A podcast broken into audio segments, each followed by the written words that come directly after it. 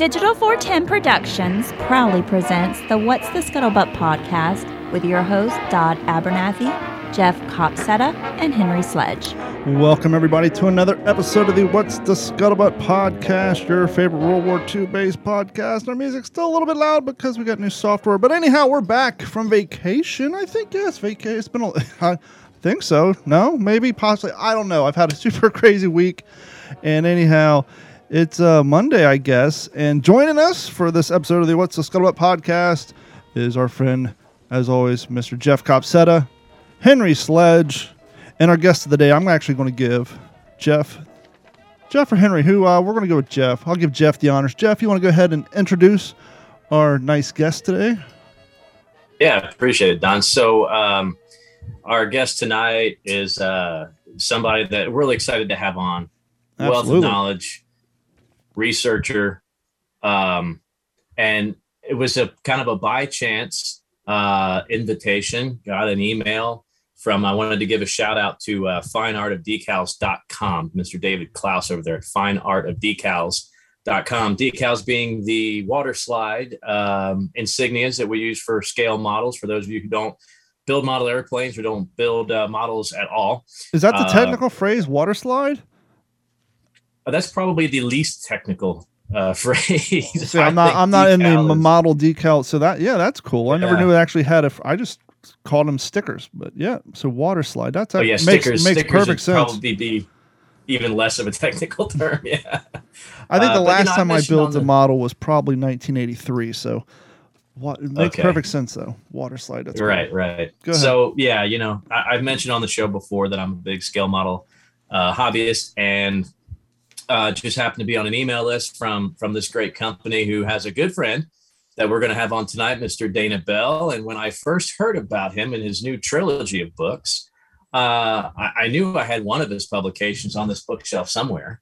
And uh, this is just one of the many that that you see behind me. And um, we're just going to let uh, we're going to let Mr. Bell tell us all about it. So, without further ado, uh, Dana, thanks for uh, coming on What's the Scuttlebutt tonight, and uh, love having you on.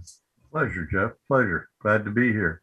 Appreciate uh, joining in with you. As as I mentioned when I was corresponding with Jeff, uh, I saw one of your one of your podcasts and realized it was a bunch of enthusiasts talking enthusiastically, and it just seemed uh, seemed like too much fun not to join in. Well, I'm Um, excited absolutely. that you emailed Jeff because that is an indicator that our little show is getting out there. when, Indeed, when indeed. you know when gentlemen like yourself with such a catalog, as I was looking at the, the the catalog you have behind you, so the fact that our little podcast somehow made it your way, that is a huge uh, puts a smile on my face. So welcome to the show. Pleasure to be here. Pleasure. So, give us a little background. Uh, Um, how did you get into the line of work that you got into and, and coming up with books and, in particular, the subject matter of your books? hmm Well, I started out, I wanted to be an engineer. And uh, there, there's a really filthy word. I don't know if you can say this word on the air, but it's called calculus. Oh, And I'm sorry, I'm sorry, I apologize. But uh, calculus tore me a new one.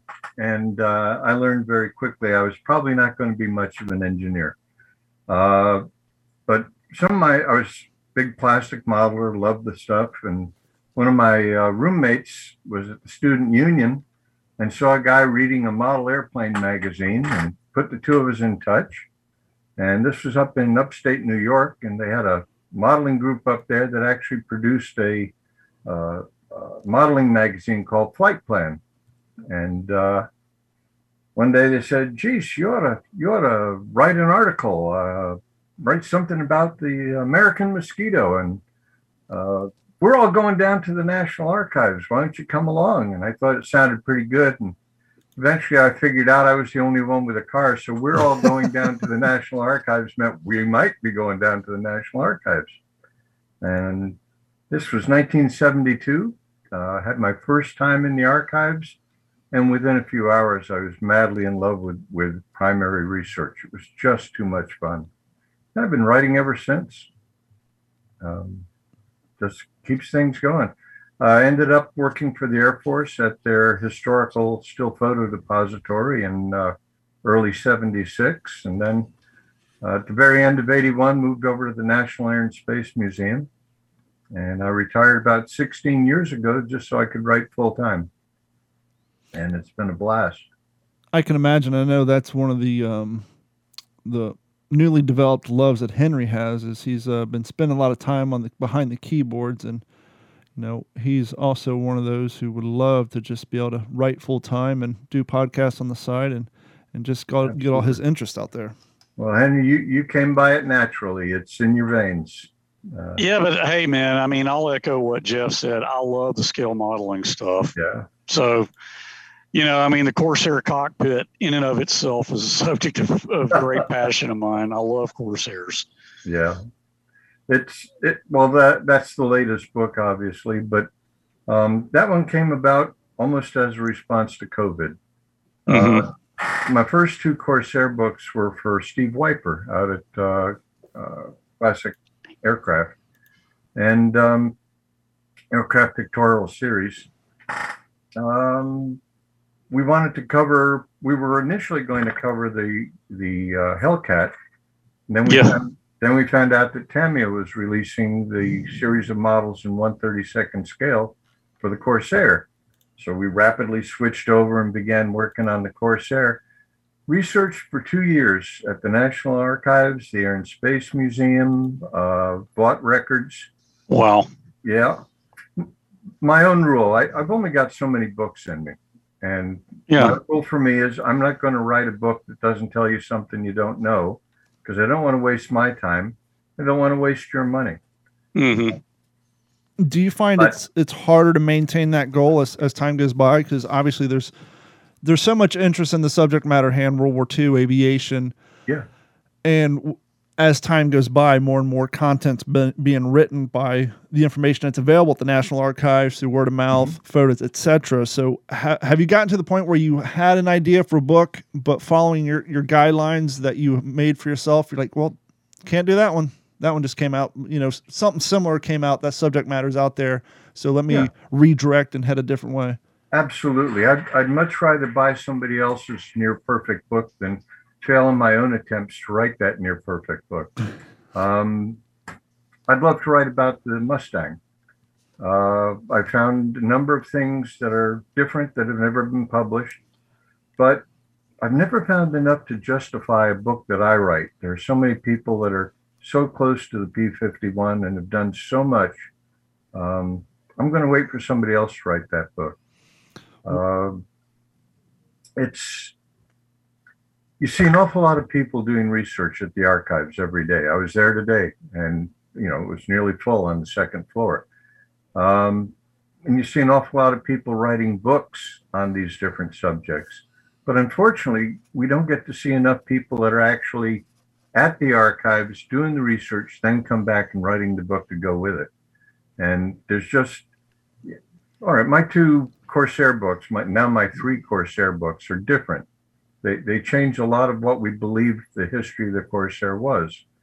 Um, it's not because I'm a better re- researcher or anything like that, but the archives has done a magnificent job of processing new materials, things that had been in Federal Record Center or centers, things that had been in the archives but needed a better finding aid to sure. uh, to negotiate your way around it. I'm sure when they start digitizing stuff, that that made it a lot easier. And I just had a thought, you know, I just mentioned a few minutes ago, as time yeah. goes by, more and more content's getting covered. But as time goes by, more and more stuff's being declassified. So there's new, new, new stuff coming out all the time. Absolutely. Real quick question: You said you were recently at the archives and the place was full. Are you noticing a younger group of cats in there, or is it, you know, basically the older crew like us? Um.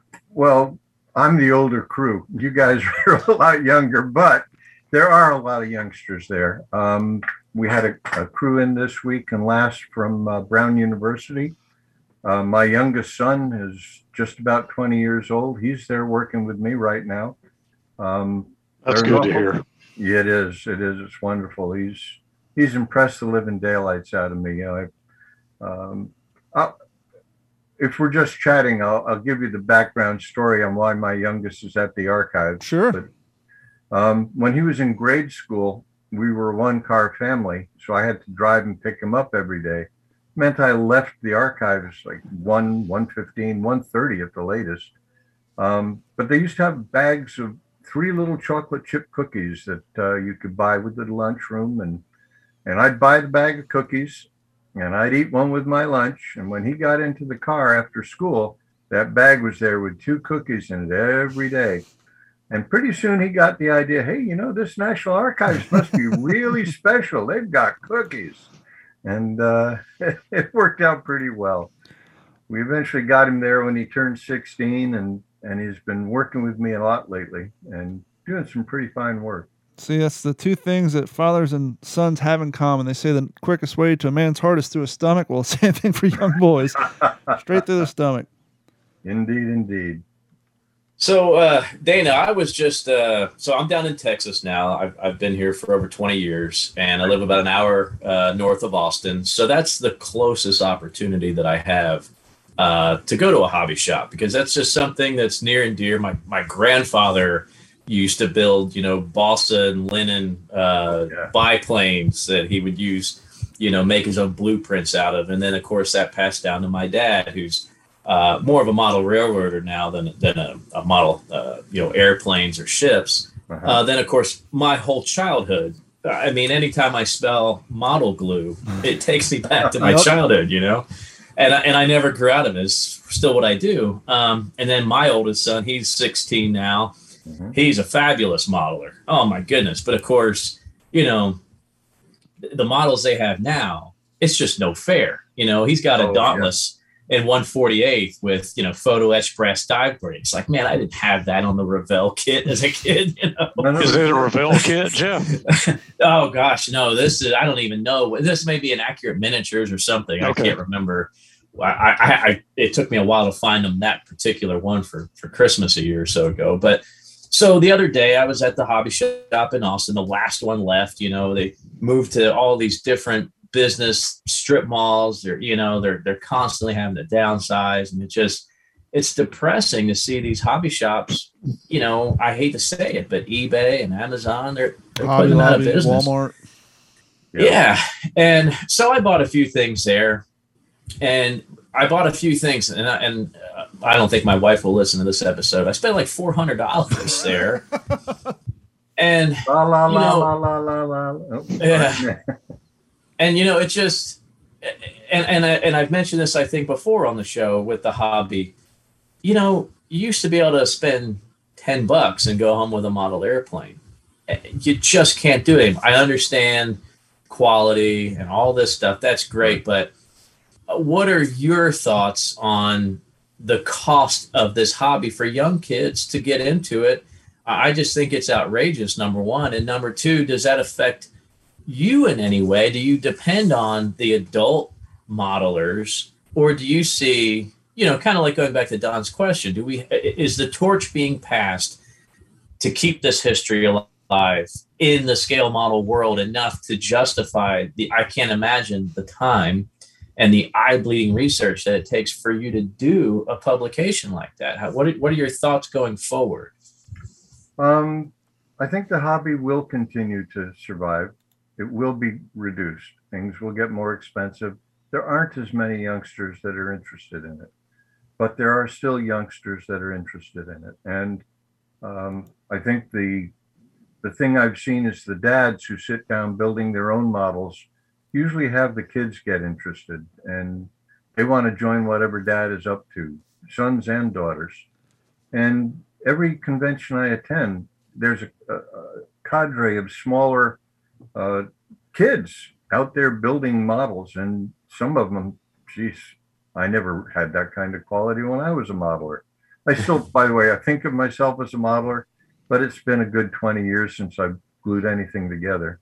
Um, you know, as I've often said, if you're sitting in front of the TV watching Project Runway with your wife, and uh, you got an open aircraft in profile on one knee and an open box of plastic on the other, and you enjoyed yourself with your wife, with the TV, and and part of the hobby in your lap, that's good enough.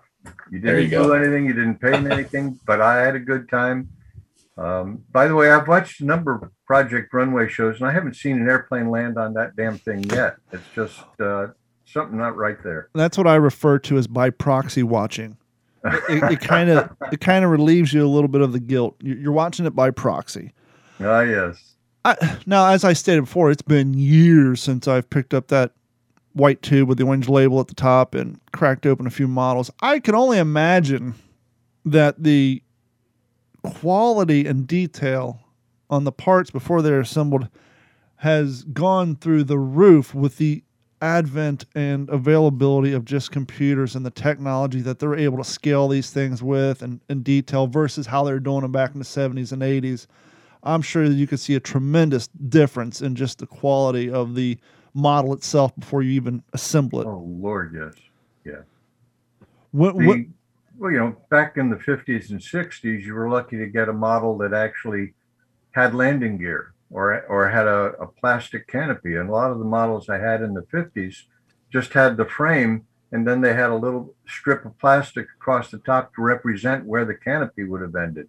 Um, all solid one color. You didn't have to paint them. Um, but uh, the hobby has, has just been insane. It's been wonderful. Um, I keep hearing the hobby is dead, and I think this is the real golden age for for building models of anything.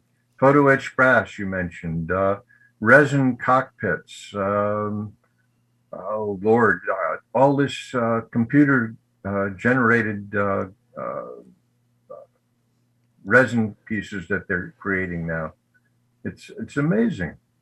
here's a question over time um, different outlets magazines manufacturers groups what have you they have to find a way to evolve with the times to stay relevant to continue making money has Mhm. any of the major modeling companies put out downloadables so that people with um, 3d printers can make their own pieces to assemble models make basically make them at home using you know pay service here you can download you know for two dollars whatever download the chart and print one up yourself and then assemble it has that become a thing yet I, I won't be surprised when it happens, but Yeah. I've not seen it happen yet. I think the 3D printing that's that's going on now is uh, it's taking off. It's just amazing. But you you buy the the the um, the final product. You don't Yeah. buy the tools to make the final product. And I guess that's the problem with anything computerized. Um, you buy one and then you copy it and use it and give it to your best buddy and he uses it and his six kids use it and they do the same thing. It's it's hard. It's like uh, uh, electronic downloadable books.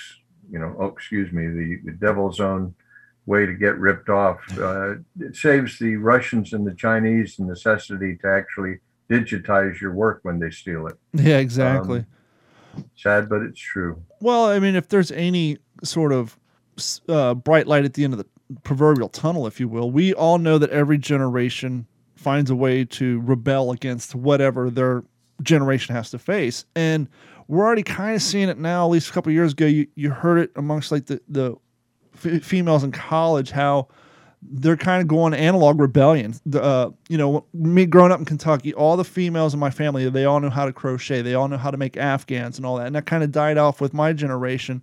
But a couple years back, I'm hearing stories where college age girls kind of the rebel against digital digital everything. That's kind of coming back in fad where people are starting to learn how to crochet again. And so maybe some of the younger kids who kind of want to rebel against the digital or looking for something to do that's not what everybody's doing, maybe models will come back around even stronger for a while because everything I seems to so.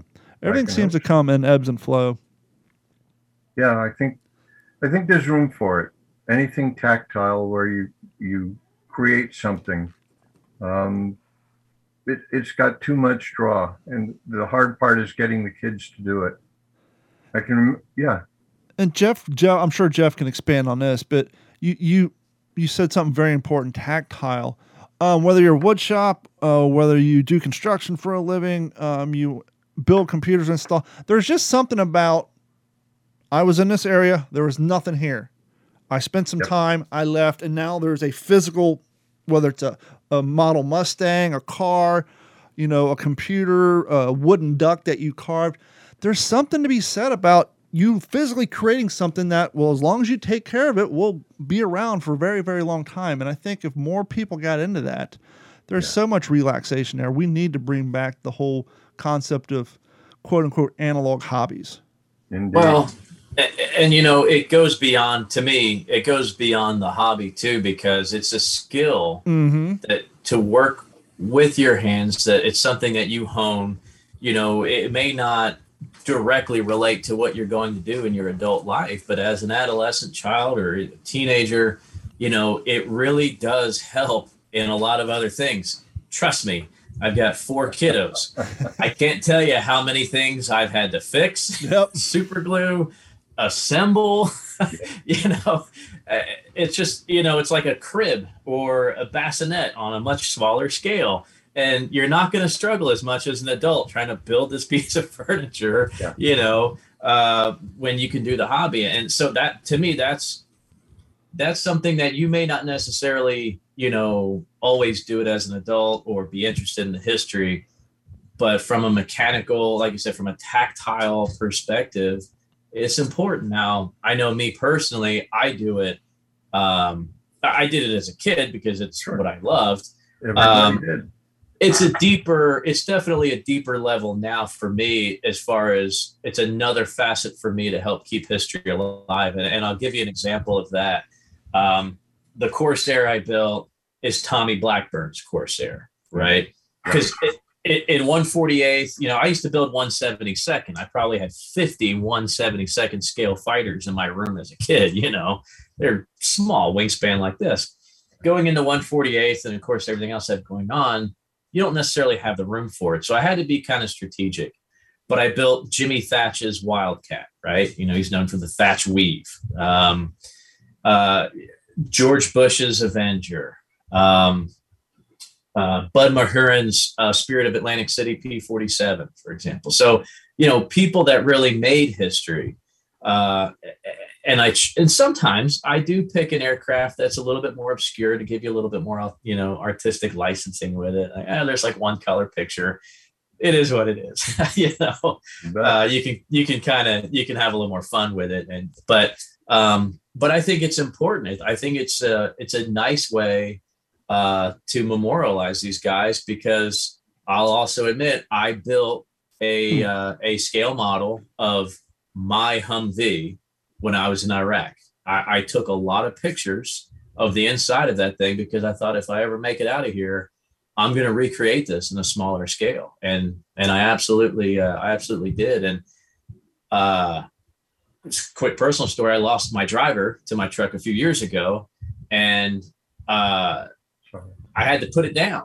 I, I didn't, you know, it took me a couple years to finish that build. Uh, but I finally finished it and I actually took it with me to a, uh, a little memorial that we did for him uh, at a, you know, a unit reunion. And uh, it meant a lot to the other guys to see something like that. So, uh, you know, maybe uh, maybe Captain Morgan, uh, the pilot of Memphis Belle, maybe he's looking down, thinking it's pretty neat to see a bunch of Memphis Belle models on shelves uh, you know, all over the world on people's bookcases. I, you know, so yeah, uh, you know, like I said, it's a little bit deeper level, and and and that's where you come into, uh, Mr. Bell. You know, so the, research, the, the the next level that you've done. Uh, I can just say firsthand, thank you. It, it's appreciated, and, and, I'm glad that you've done it. Uh, I appreciate that. Um, I think one of the things I enjoyed most early on with modeling was not just the building, but the learning. And if you go back to the older kits, the, the 50s and 60s plastic, when you got when you opened up those instructions, they not only told you what this was engine. No, it was this engine, this many horsepower. It gave you the background. Uh, uh, as you were assembling things, it would tell you these were 50 caliber machine guns. This was a turret. Um, it would give you all the story. I remember building sailing ships learning about the names of the different rigs on the uh, square riggers and learning all those things that are all gone now because it's all been internationalized. You have everything as a as an icon or a pictograph or hieroglyphics for that matter. Um, it's it's this is how you get it together, but you don't really care or you care, but you don't really learn anything about what you just put together. And I think that's uh, I think that's what I'm trying to do with a lot of the books. It's not just on this date, the national insignia added these bars and this red surround and stuff like that. It's why did they do it? Who decided? Why did they stop doing it? Um, and who decided? And uh, I think some of the fun that's really buried out there is the the internal arguments uh, that that are going on at the time. The juiciest thing I've seen at the archives in the last few years uh, are the Wright Field telephone calls that were recorded and then transcribed because nobody thought any of these conversations were going to be permanent history. And they'd get together and they would say, General so and so is an idiot. And these guys are stealing this part from our supply, and we can't get the manufacturer to do it. And it's the whole true story, not the story that's written up to make the, the boss look good. It's it's all out there. These, wonderful stories of obscure details. And uh, I think where I've been lucky is I'm interested in these obscure details, why things happen the way they did. And there are enough other people out there just as crazy as I am to enjoy reading about those things. Um, otherwise, I think I'd be out of business as a writer. It's crazy stuff. Yep going back real quick, one of the yeah. things that I thought when Jeff was talking about his son working on models is not only is that a great tool to hone your hand-eye coordination. I mean, you got to hold the part in place until that glue sets up, but just patience. I mean, yeah. I, I think the key trait to building a quality model is patience. I mean, one, patience to assemble the thing appropriately, but more importantly, patience not to try to get it all done in one night. Yeah. And just truly taking your time and and appreciate seeing it come together literally. And okay, slow down. Yes, we could probably fit five, you know, but let's just take our time, make it right, keep the glue to a minimum, and yeah. just get it done appropriately. And I, am it, would be interesting to see if you were to take a, a child, you know, maybe like an eight or nine year old, somebody who has maybe ADD or hypertension or something, and see if you can get them to sit down long enough and just start and see if maybe from the time, maybe a bigger project, from the time that project started to the time that finished, if you saw maybe they start getting more patient and their attention span grew in other areas, it would be kind of an interesting lab to do. Right. Oh, absolutely. Yeah. And oh, good, Mr. Bill. I'm sorry. Oh no, go ahead, Jeff. Well, I was gonna say, yeah, Don, you hit the nail on the head there, and that uh, there, I do have these uh, aspirations uh, at the Highland Lakes Air Museum to have a club for kids. You know, in the hangar, mm-hmm. uh, you could come out with a model airplane, or we even have a bunch of people sponsor a bunch of random kits and supplies and the kiddos can come out at a specific time each week or whatever we do one day a month maybe a little model club mm-hmm. and let them work on it and they could keep it there that way you know they're not in mom's way they're not taking up the dining room table the fumes aren't in their house whatever you know for whatever reason that they they could they wouldn't be able to necessarily do it at home uh, I have for years I have wanted to do something like that and because you're absolutely right it does teach patience and appreciation for something an artifact that you have now created a little piece of you you know? I mean i have every model i built since i was a little kid. Uh-huh. and uh, every single the first one was a p51b and he looks I at it now say, and says what was i thinking? I just completely slaughtered this thing. I mean i i did i used to do pretty good. Now my dad would put the decals on for me. He would do mm-hmm. the decals you know but i would do all the assembly all the paint um, uh, there's some early ones you can still see. There's a little bit of a thumbprint in the wet paint, probably here and there, you know. Um, but yeah, it does. It, it, teaches. There's so many skills, you know, besides, oh look, an airplane, sure. you know, and, and and that's one way I really want to help get that hobby, uh, you know, out there and reach other people, reach other demographics. Hmm. Um, and, and, you never know, that kid may grow up to be an engineer one day. Mm-hmm. Or, or something like that, you know. So Yeah. Putting those two parts of it together, a, a, a friend of mine who's since passed was a, a modeler back in the 40s and 50s. Um, his parents told him, you know, stop that, get into something where you can, you know, eventually make a living or do something useful. Um, well, Hugh Hedges became an architect. He built uh, not only the designed buildings, but he built the architectural models to show them off. And probably his biggest project uh, is the vehicle assembly building down at uh, Cape uh, Cape Canaveral at uh, Kennedy Space Center.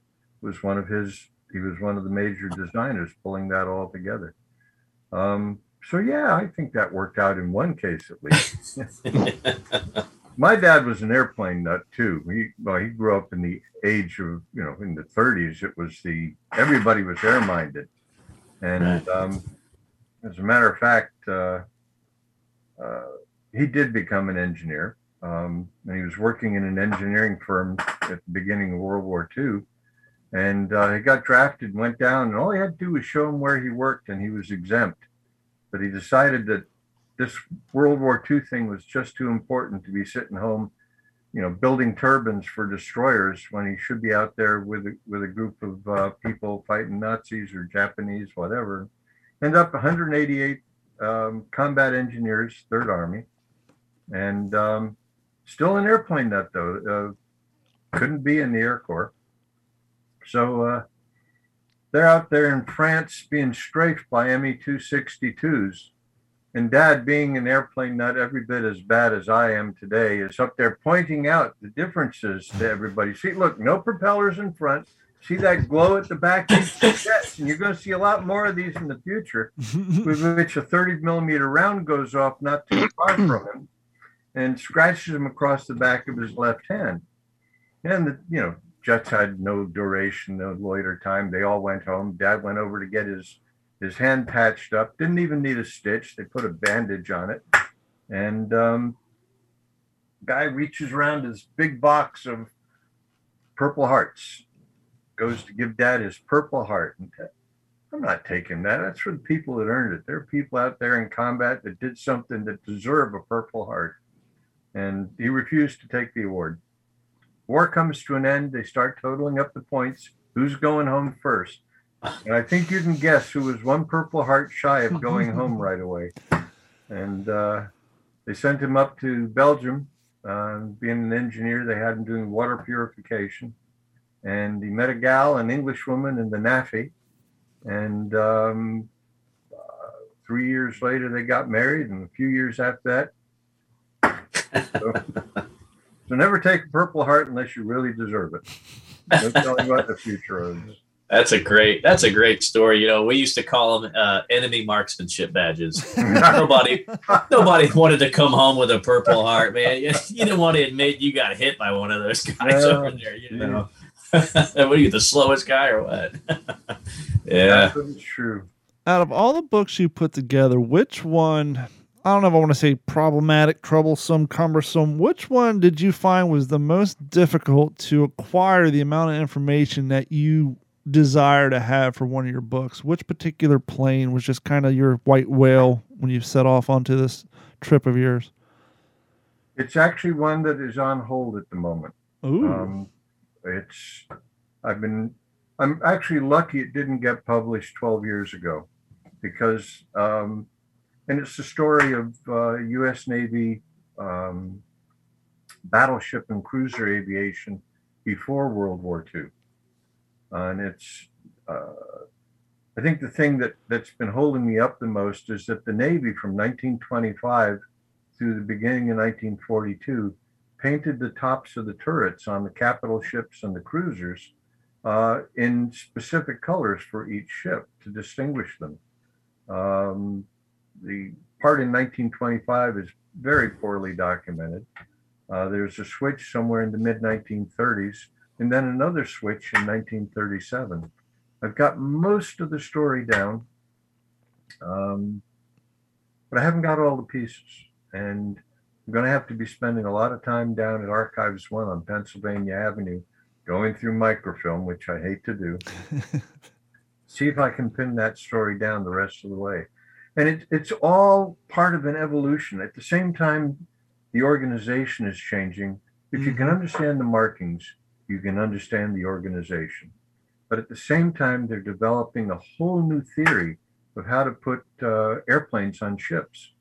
Um, oh, I guess it's about 1937, 1938. There's a, a Captain Stott. Um, and Stott was assigned, uh, he became captain of one of the battleships. And I want to say Idaho, but I don't want to do that from memory. But anyway, Stott has basically a Jerry Maguire moment. And he sits down and he studies all the what's going on with airplanes on his ships. And um, and uh, he writes a three-page memo to headquarters about how everything we're doing is wrong. Um, you know, we can't store three airplanes when we only have two catapults. We can't put a, an airplane filled with gas on top of turret number three because if it gets hit, the gasoline is going to leak down into turret number three, where it will not be a welcome addition to the gunnery practice. And he goes on and on explaining all these different changes. And the most telling thing about the whole the whole Stott memo is a, a two inch by two inch piece of paper hmm. stapled to the front, pencil written, Admiral, somebody get to Stott and tell him to shut up until he knows what he's talking about. World War II came along and every single recommendation that Stott made was put into practice. All those pre-war battleships that had uh, catapults on top of turret number three, all of those catapults were removed. Um, they stopped carrying more airplanes than they could launch because all they could do is push them over the side and abandon them once the battle started. All these changes came about, but Stott got no credit for it, and he did not get his flag before retirement. Wow. Um, they brought him back to manage something uh, during the war, but he was not given sea command again. And uh, it's like I want to find the Stott family wherever they are and say, "Hey, you know what? Your grandfather, he was something. He saw what nobody else wanted to see, and he and he tried to fix it, and they wouldn't listen." It's all buried out there in the archives, waiting for us to find it. And we're lucky to have uh, people like you and you were mentioning earlier the ever increasing number of people at the archives Mm. digging up this information but you, you made a good point and that is you know you're seeing all these cats in there doing this research but you got to wonder where's this research going and i i always think of what is it the 92% rule they always Mm. say that regardless of what kind of project you're starting the easiest percentage of the work is the first 92%. It's that last little bit that people have the hardest time getting across the finish line and getting whatever it is out and done and into the world. Yeah. And I, Samuel Eliot Morison, who wrote the uh, Navy's World War II histories, um, Two Ocean War, and the multi-volume series that keeps getting re-released, uh, also did a monograph on writing history. And he talks about how we love researching. We love finding out what's going on. And then we sit down and, and we start to write, and we get halfway through the first page and realize, oh, well, we don't know what kind of buttons he was wearing on his uniform that day. And we immediately stop writing and go off and, and start researching button wear in uh, 1922 or whatever. Um, it's it's that excuse that keeps us from getting the projects done. And uh, it sure is fun to research. But it's so true. it is hard to get it done. I'm a terrible writer, by the way. Um, I, I've gotten pretty good at editing my stuff, but I find it very difficult. It's real work for me to actually put word on paper, or better yet, in the computer. Yeah. Um, it takes a long time to get the idea the way I want it to be. It's so funny what you say about buttons, though, because we here in the living history community, we see that so much. And like right now, there's an event that just happened last week, and it was put in planning for years. It was an actual living history tactical event for Guadalcanal. Oh, and the guys were like, I mean, it got down to hey, on the reproduction uh, haversacks, they the strap clamps are not the right shape. so I was like, you need to remove the ones that they put on there, and for, I mean, they were going like you're talking about buttons all the way down to like the clamp on the web gear for fastening your scabbard to your leg. It had they these guys spent so much time detailing the the things no one ever see because one, you're 50 yards away, but two, just to make sure everything was right. It's just you see it so often, and and sometimes you wonder if you know people go down the rabbit hole on that. But but that in and of itself kind of leads interest in how we all operate with what interests us. You know, Mhm. you'd be watching a show and it could be about Guadalcanal or about D Day, and you see something in a photo like, wait, why did he have his spoon in his leggings? And then you spend four hours and you find out, oh, most cats threw away their knife and fork and they just kept their spoon and either put it in their pocket. Some people put it in their leggings. And, and now you learn something new, but it's something that 99.8% of the world could care. Who cares about why they carried their spoon in the leggings back in 1943? But that's just, we, we all have our own little things that just jump up and grab us. Absolutely, absolutely. Um, I have a rule of thumb. Uh, if somebody asks for help, you know, just what did we wear in our leggings in World War II? And you know that it was a spoon. You help out. Mm-hmm. Um, if somebody's building a model, you know, what color green did they put on top of this B-17? And you have to know it's dark olive drab. You you help them out. It's OD3. it's No, I thought it was it's the people. OD7. yeah. but it's the it's the folks that, that gather the knowledge and then use it as a weapon that always upset me. You've got those reenactors who put it all together and they're standing there. The last thing they want to hear after investing their hard-earned bucks is, Mhm. you know, that strap, that strap wasn't used. If somebody's looking for the right strap and you can get them to the It's right called a strap, placeholder. help them by all means.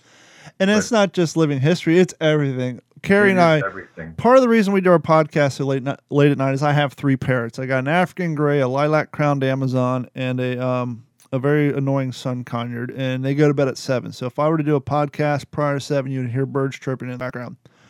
I bring all that up to say this to go back to what you're saying. It doesn't World War II doesn't matter. Model building. You sign up for a Facebook parent group eight and a half years ago, and you do computer work for 15 veterinarian clinics and they all tell you how to take care of your birds and get them off seed, put them on pellets. But you sign up for that Facebook group and you're on there for two hours and you feel like you're the world's worst bird owner because everybody's telling you how you suck and you don't know what you're doing.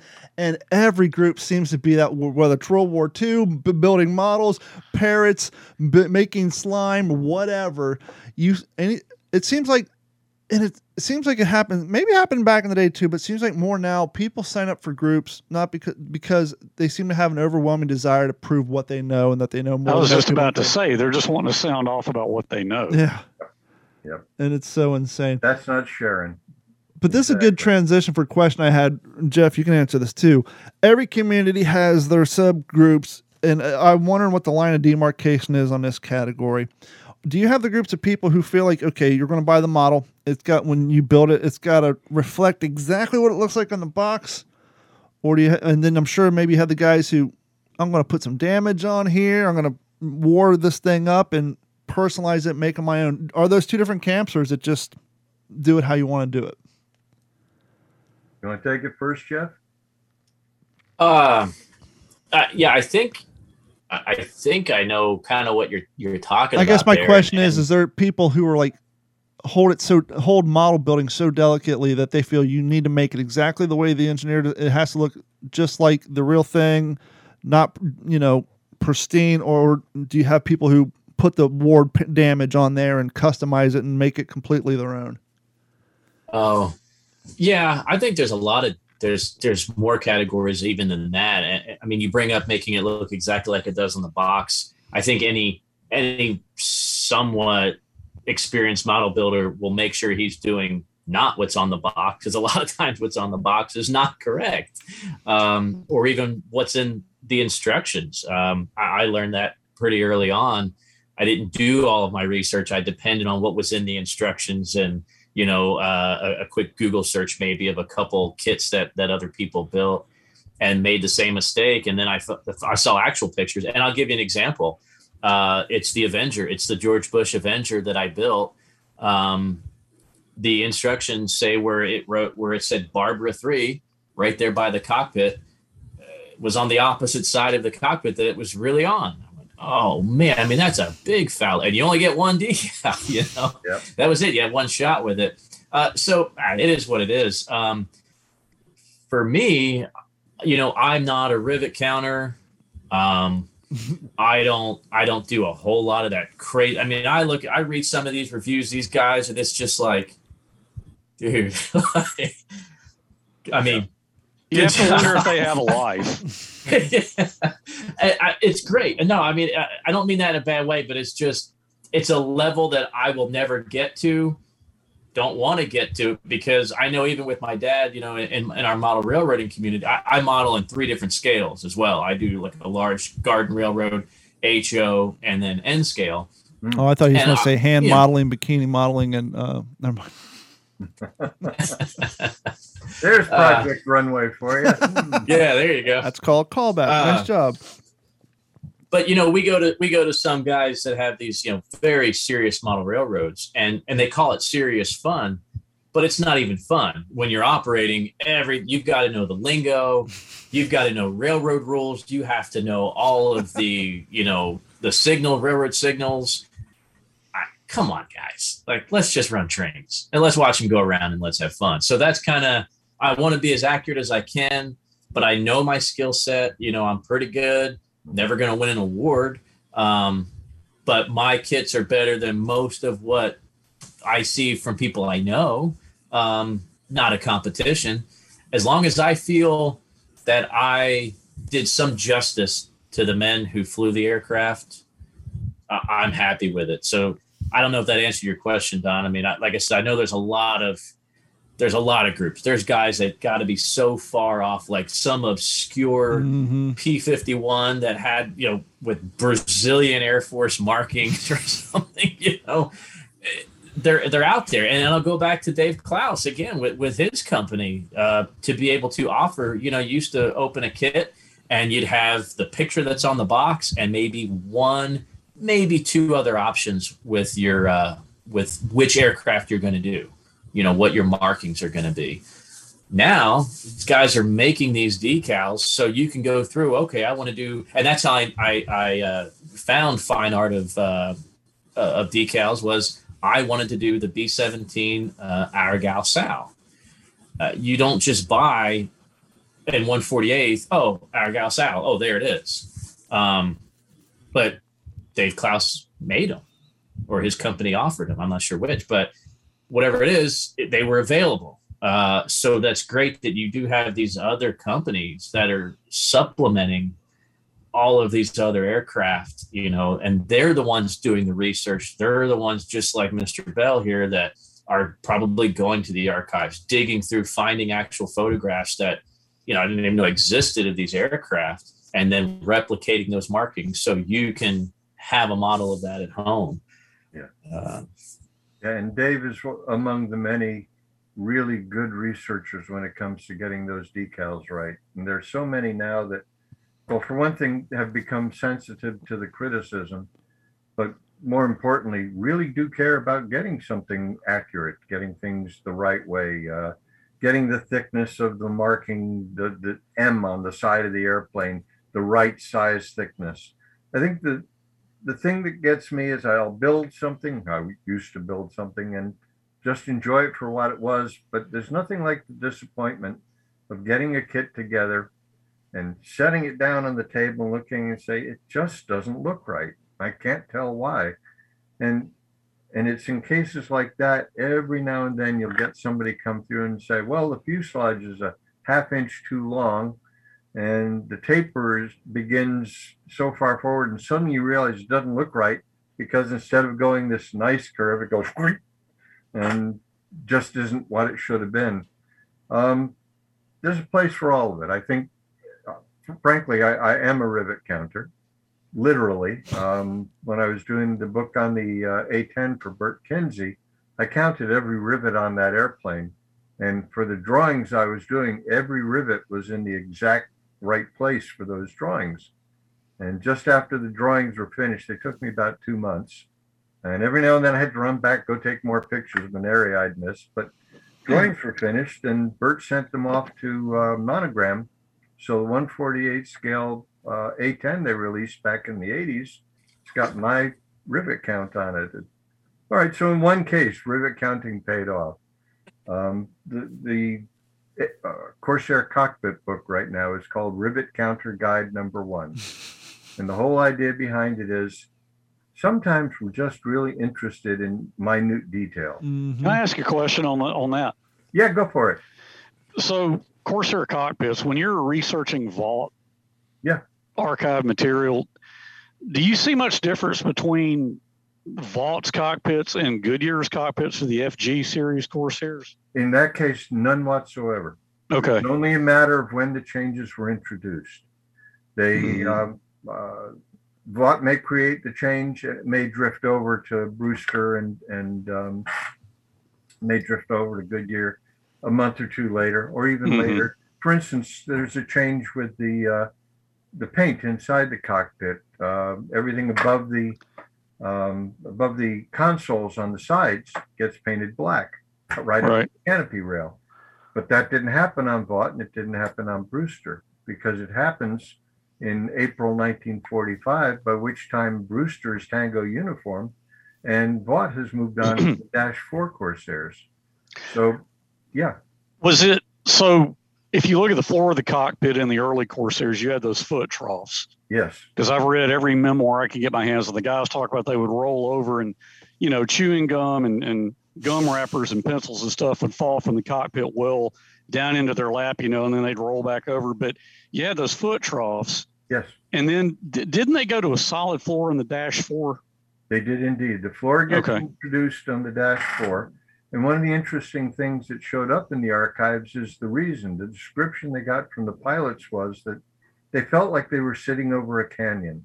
that Mhm. it it was it was disorienting to have that much space beneath them inside the cockpit. Hmm. I mean, you Mhm. got 10,000, 20,000 feet beneath you outside the cockpit, but inside the cockpit it bothered them. So they went for the floor on the Dash 4 and later.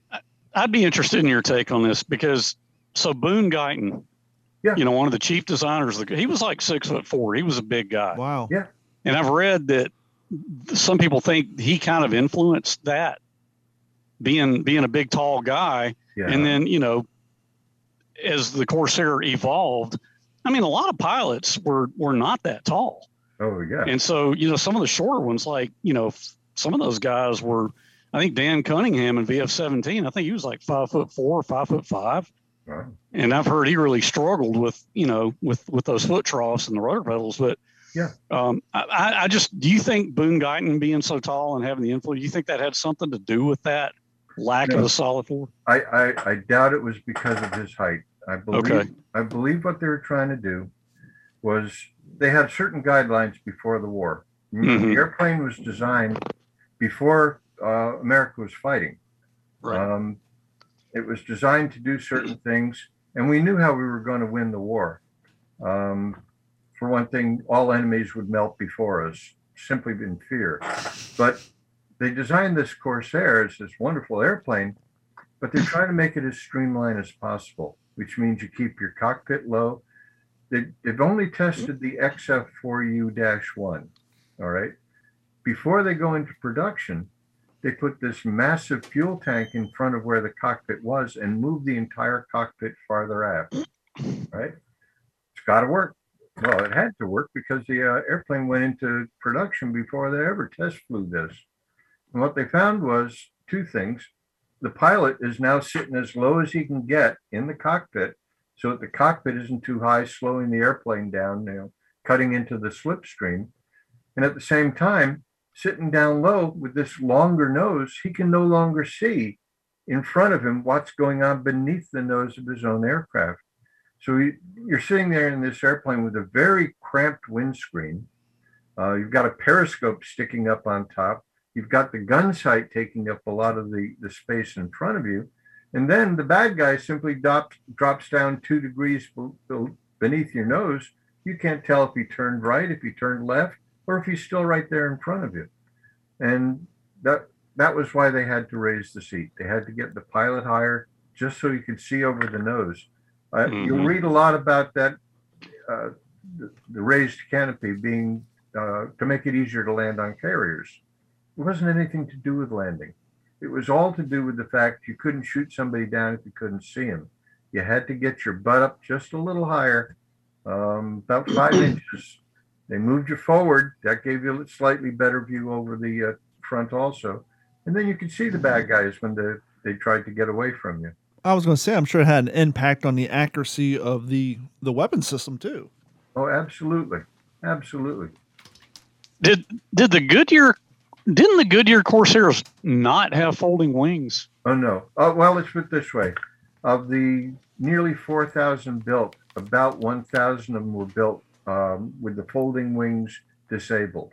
Okay. They were they were um, going out to Marine units. They were going to be.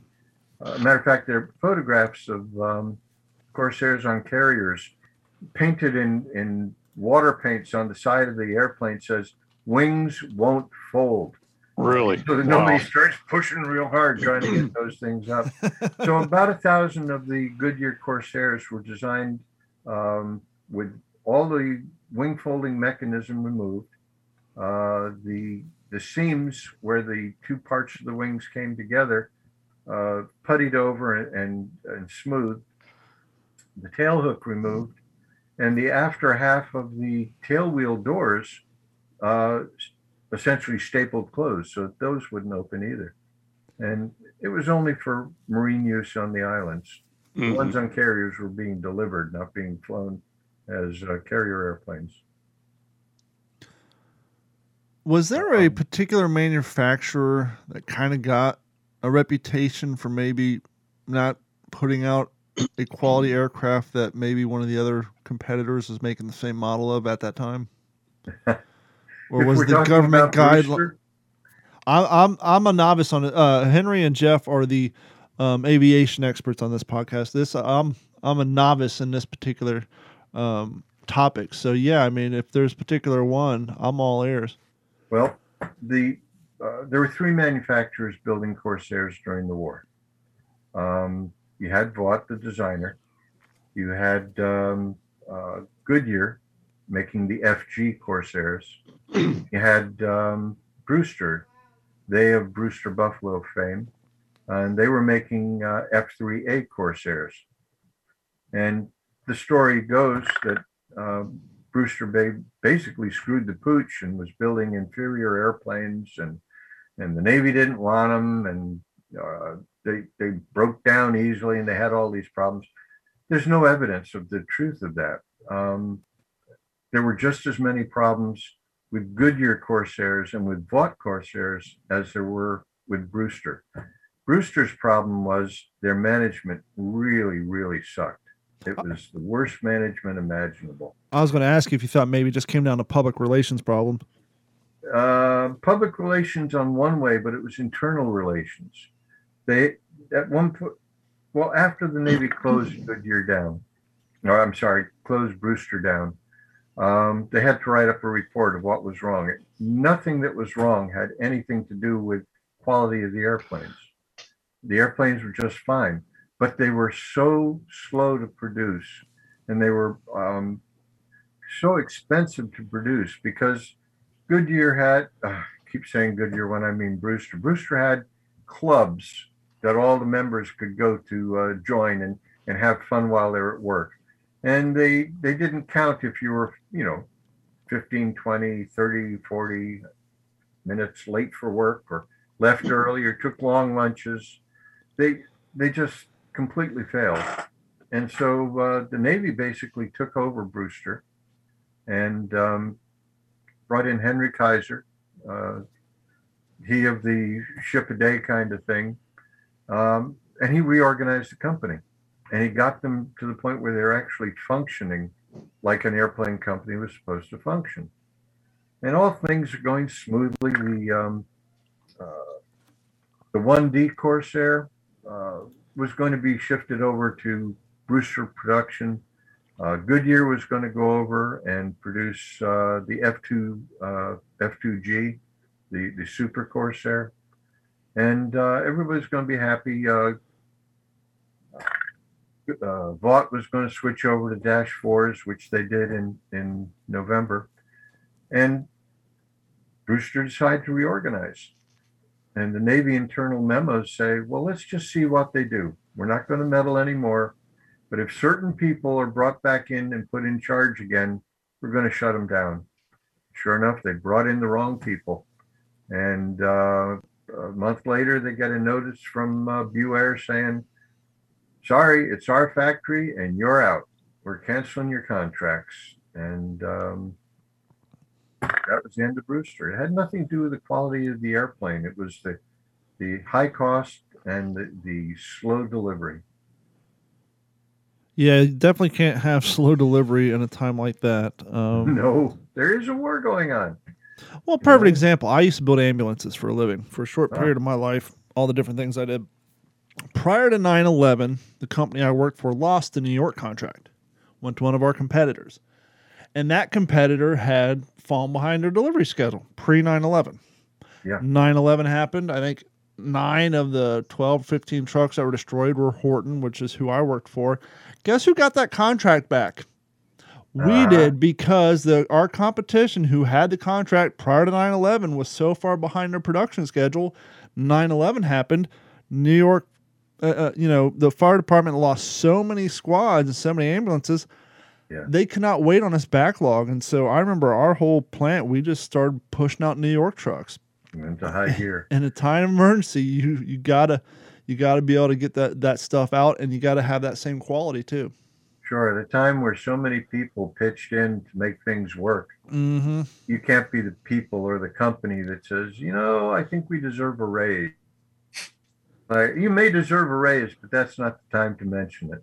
You're not talking about the New Zealand dock workers during World War II, are you? I, I have no idea what you're talking about, sir.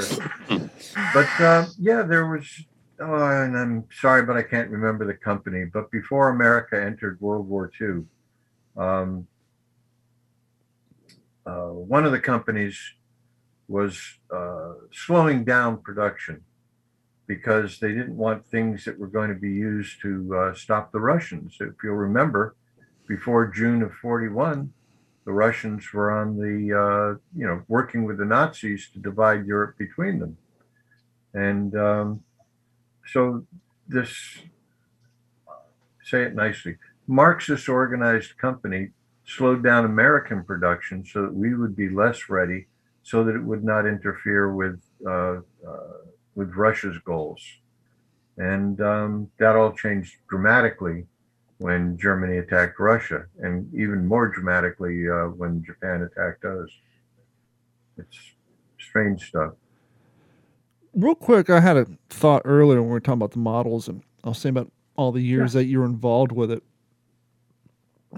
Was there a point? I can imagine so, because the whole, just about every industry is this way now.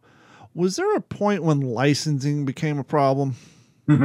I'm sure early on it was just public domain, public domain, and then someone got to say, well, "Wait a minute, we're losing out on uh, potential revenue here on licensed product." Did that really have an impact on the industry at any point in time? I believe the saying is 95% of lawyers are giving the rest of them a bad name. um, yeah, uh, when folks start to realize that uh, helping a company build an accurate model of the B 17, for example, uh, is promoting your company. More people see that, hey, you guys did something tremendous and you, you deserve credit for what you created. Um, mattered less than, hey, we're getting our cut. And um, uh, frankly, if that makes, if that's the only way you can keep your company in business, fine. You do what you have to do. Uh, some companies were, you know, heck, uh, you can do this, but you got to pay us for it. I had this with artwork I was doing for uh, unit insignia for one of the books. Matter of fact, Air Force Colors Volume 3. And uh, one of the companies owned the rights to the character. And they wanted me to, you know, pay them a certain amount of money to include those characters on the unit insignia Wow. uh, in the book.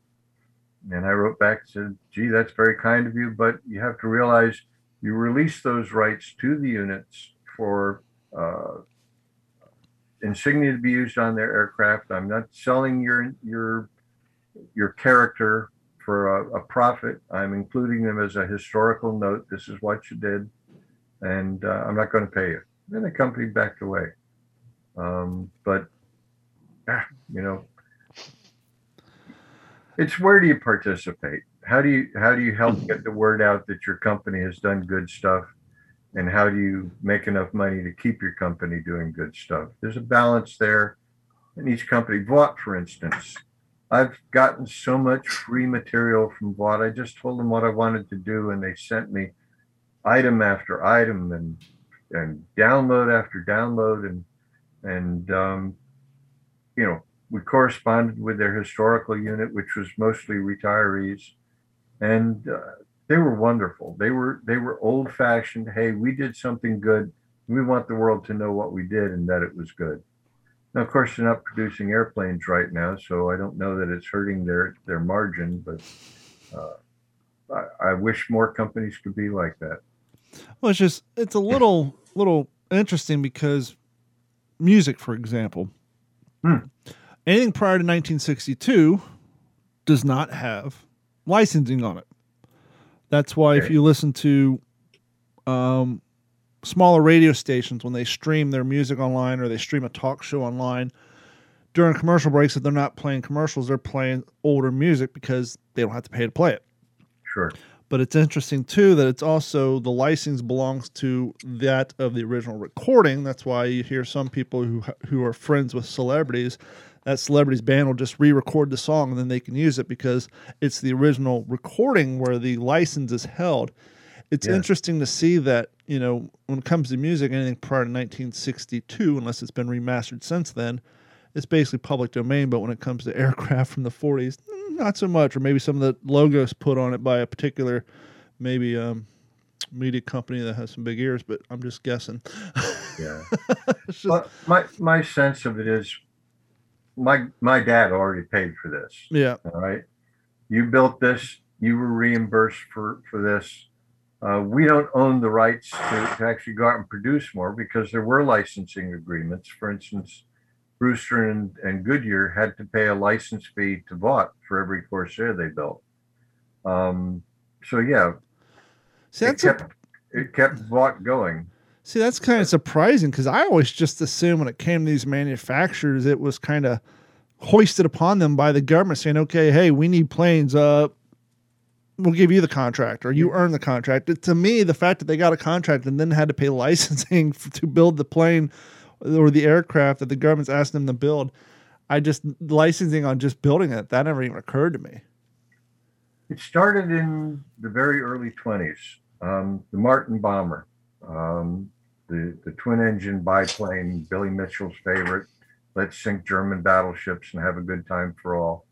Um, well, there were objections from several companies Curtiss, Lowe Willard Fowler. I can't remember who the third one was, but all right, so Martin designed this thing. That doesn't mean they should be the only ones that can sell them to the con- uh, to the government we could build that airplane cheaper than they could.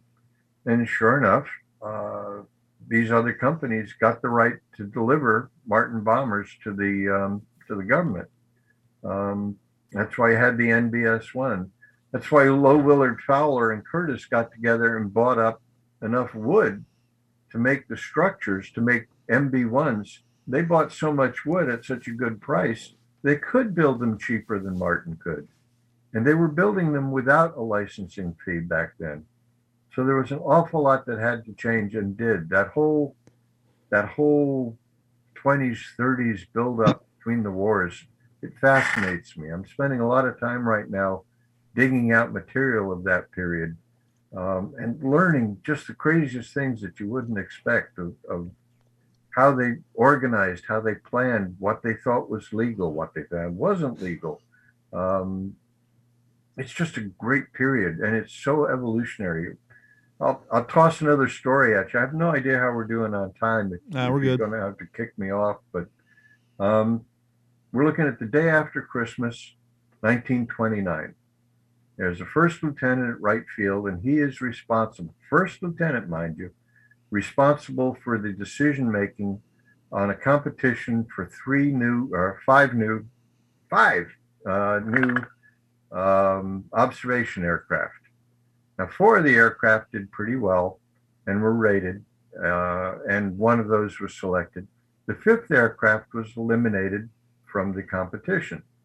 And the reason it was eliminated was because it um, it had used aluminum structure for the wings. All the ribs and all the uh, formers and, and the spars were made out of aluminum. Now, like a real airplane should be, of course, they were covered with canvas or linen or, Sure. Or whatever the fabric was. But this was too revolutionary. This, this whole idea of using aluminum as part of the structure of the airplane just wasn't there. And, and the young lieutenant writes it all up as we had to reject the, the technology is too advanced for it. Well, let's see, that's day after Christmas 29. Sometime in January 30, uh, he has his first son. And then you jump forward 40 years, day after Christmas 1969. And that young lieutenant has retired from the Air Force. He made lieutenant general. And he can turn to that son of his and say, So tell me, Buzz, what was it like to be the second man to walk on the moon? That's crazy. The change in 40 years from we can't trust aluminum to, hey, I just had a boy that walked on the moon. And imagine imagine how many aircraft could have been saved if the wings weren't burning because they're constructed out of wood and there was an engine fire. It was bad. you, it's surprising how much time was spent developing fireproof paints and fireproof dopes and, and trying to protect against in-flight fires. Didn't always work. One more. And that- go, go ahead, Jeff. I was gonna say that comes up a lot in, um, you know, the more I've been reading about World War II, the more it makes me want to read about World War One and the Mhm. interwar years. Yeah. And um, yeah, burn, burning up in an aircraft. There's a there's a book, uh, Heroes of the Sunlit Sky, and it basically gives you five or six of the major uh, air forces that were involved in the First World War, and um, a list of the pilots, almost essentially. I think it's in alphabetical order or something by last name. There's no particular chronology to the book. It's just okay. The British Air Forces and a bunch of stories, and then the American, the German, the French. Um, but there was definitely a common theme where uh, you know the fires were so prevalent, and just what a what a terrible way to go, and and an all too common way to go Mhm. because of the construction, because of how things were built, how it was designed. Yeah. Uh, just it's terrible, golly, terrible. Sure. But uh, you know, it's things like that uh, that help you understand as things progressed, as the necessity for these war machines happened uh, out of what we thought we needed, and then what we actually did need, uh, because now we are at war. Yeah. Uh, it's interesting, interesting to to see those changes and to see what facilitated uh, those changes. Because I'm a big Billy Mitchell fan, and you know the sinking of the Ostfriesland is is um, it, it- it's just it's pivotal. It, it's so important. What happened in in 1921 is is so relevant in 1941 that it, it's just ridiculous. It's just it's a shame that that man did not live to see uh, you know the true fruits of of what he was trying to do. Um, but all the more proof that uh, you know the, the way I feel is the uh, the deeper we can look into the past, the clearer we can see the future. And and I, I truly I truly believe in that. And and I think Don needs to make that a T-shirt. Actually, it just came to me, and uh, I think that's the new "What's the Scuttlebutt" T-shirt. Send it to But, me and uh, we'll make it happen. It's it's engraved in stone You know. outside the National Archives. What is past is prologue, and uh, Ah. it, it's still true. Uh, I saw one of your episodes recently where you were talking about Ernst Röhm, the uh, photos from Nuremberg. Mm-hmm. Uh, don't know how long ago that episode aired, but um, uh, I don't even remember who had the photos. But uh, a relative had been at Nuremberg after the war, and there were all these photos blowing around. He collected them up. and- Yes. Who was That was like one of the first episodes after I joined. Yes. oh, really? That's Yeah. right, because you were being introduced, of course. So this, it's a much older episode than I thought. It, it was the guy's grandfather. Yeah. Yeah. yeah, that's that's a friend of mine. That's a friend of mine who, um, in fact, I just had a cigar with him two nights ago. Him and I are, uh, and, and some others are, are opening a restaurant here here in Burnett. Yeah, yeah. His dad was in the uh, was in the Third Army. Yep. Uh, yeah, absolutely. My yeah. dad personally winning the war, and um, I noticed that. But I think the significance of Ernst Röhm is lost on an awful lot of the youth today because they're going to be in trouble. Ernst Röhm was in charge of the brown shirts. Mm-hmm. All right, and the brown shirts were the Nazi. Um, Sturmabteilung. Pardon? Storm Sturmabteilung, the SA. Yes, They- exactly. They were the guys who went around. They were the thugs. When you Yeah. need somebody to go and disrupt a political party, you send the thugs. Uh, when you need somebody to, to be evil and do nasty things to anybody out there, the brown shirts are available. And Ernst Röhm was the head of that. And the Nazis finally got enough power that they no longer needed the brown shirts. That meant they no longer needed Ernst Röhm, which is uh, they trumped up charges and you know executed them and broke up the, the brown shirts. Well, we've got the same thing going on today, and I don't want to sound too political, but there are certain political organizations that show up in across the river in D.C. and regularly block traffic, and you know people are being paid for and sent. Mm-hmm. Certain political parties have the ability to deny any contact with these organizations, but everybody there is is working for some of these political parties. Uh, they will show up in front of certain people's houses and raise a ruckus. At some point, if those political parties do get the power they desire, the I'm trying to stay neutrally political, and Sure. it's almost impossible. But those people will be the brown shirts of the 2020s. They will be. They all see themselves as future leaders in the new party, but right now they're thugs, and they will always be thugs. And when power is finally solidified, the first thing you do, whether you be the French revolutionaries, whether you be the Nazis, um, hell, whether you be the Jacobites, you get rid of the thugs. Mm-hmm. And uh, they're fighting for something they can never have. They may get it for other people, and I hope they don't. But um, it, it keeps repeating itself. Ernst Röhm and the brown shirts, it, it's a cyclic story. It goes on and on and on. There's a interesting series on Netflix called Peaky Blinders, Yes. and it. Are you familiar with it, Jeff or Henry? I am not. It's a great show. It's on Netflix. It's originally a BBC show. Um, it starts off season one is roughly a little bit after World War One. It's basically uh, there's a kind of a uh, English mob family that when all the guys were away at World War One, the the women ran all the gambling, the running of the numbers, and all the enforcing. And the guys came home and they kind of get their place.